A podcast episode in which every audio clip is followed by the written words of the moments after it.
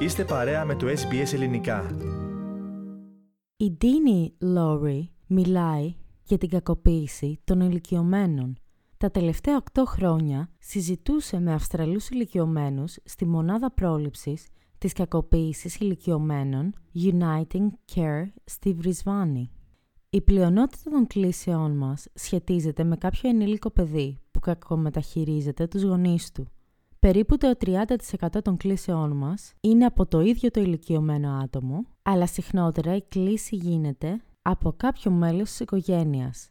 Συνήθως αυτό το άτομο δεν διατηρεί καλές σχέσεις με τους συγγενείς και δεν πιστεύει ότι η συμπεριφορά αυτή είναι σωστή, σημειώνει η κυρία Λόρι. The majority of our calls are where an adult child is mistreating their parents, so in sort of abuse within a family. Around about 30% of our calls is the older person themselves, but generally speaking, yeah, it's another family member, someone that's not happy with their sibling and doesn't think they're treating their parent appropriately.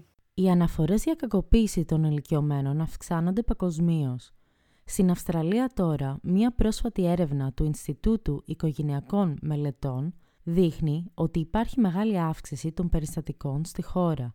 Πάνω από το 15% των ηλικιωμένων Αυστραλών έχουν βιώσει κακοποίηση, δηλαδή περίπου 630.000 άτομα που έχουν αναφερθεί σε ένα μόνο έτος. Ο Luke Lindsay, που είναι Γενικός Διευθυντής της Υπηρεσίας Uniting Care, αναφέρει ότι είναι πολύ περισσότερα άτομα. Έχουμε λάβει περίπου 3.500 ειδοποιήσεις στους τελευταίους 12 μήνες και υπάρχουν ορισμένες ομάδες ατόμων ή ηλικιωμένοι που διατρέχουν μεγαλύτερο κίνδυνο.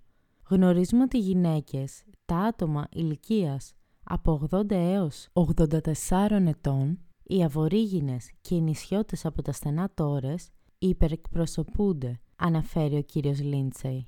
We've taken around 3,500 notifications over the last 12 months, and there are certain groups of individuals, of older people, who are at greater risk. We know, for example, that females are overrepresented. We know that aged 80 to 84 are overrepresented, and we know that Aboriginal and Torres Strait Islander older people are overrepresented, as well as older people with cognitive decline. Το SBS News μίλησε με πολλά θύματα πρόσφατα, τα οποία επιλέγουν να μην κατονομαστούν. Η κακοποίηση δεν περιορίζεται στη φυσική βία. Μπορεί να είναι οικονομική ή ψυχολογική.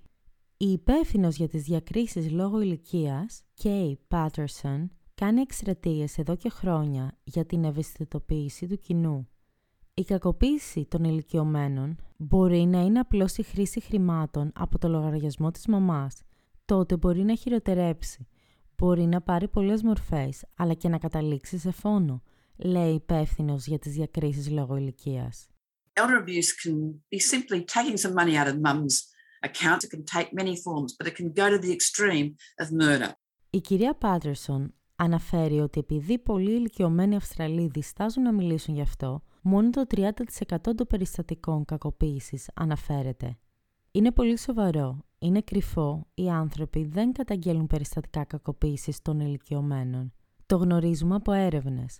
Είναι ζωτική σημασία να γνωρίζουν οι άνθρωποι ότι υπάρχει διαθέσιμη βοήθεια, αναφέρει η κυρία Πάτερσον. It's very serious. It's hidden. People don't report elder abuse. We know that from the research. And it's absolutely vital that people know that there's help available. Για όσους προέρχονται από διαφορετικά πολιτισμικά και γλωσσικά υπόβαθρα, φέτος η γραμμή βοήθειας Elder της Επιτροπής Ανθρωπίνων Δικαιωμάτων διαθέτει πληροφορίες σε 19 διαφορετικές γλώσσες, όπως εξηγεί η κυρία Πάτερσον. Από την άλλη, για την κυρία Λόρι από το Uniting Care, το μήνυμα είναι σαφές. Όταν αρχίζετε να νιώθετε ότι η οικογένειά σας δεν σας σέβεται ή δεν σας φέρετε σωστά, τηλεφωνήστε μας. Είναι μια ασφαλή συζήτηση και είναι καλύτερα να το συζητήσετε νωρίς αντί να περιμένετε μέχρι να κλιμακωθεί η κατάσταση, υπογραμμίζει η κυρία Λόρι.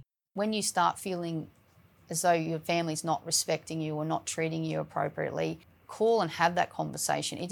It's a safe conversation. It's not going to be spread around, and it's better to get in early and have that discussion rather than wait till things escalate. Θέλετε να ακούσετε περισσότερες ιστορίες σαν και αυτήν? Ακούστε στο Apple Podcast, στο Google Podcast, στο Spotify ή οπουδήποτε ακούτε podcast.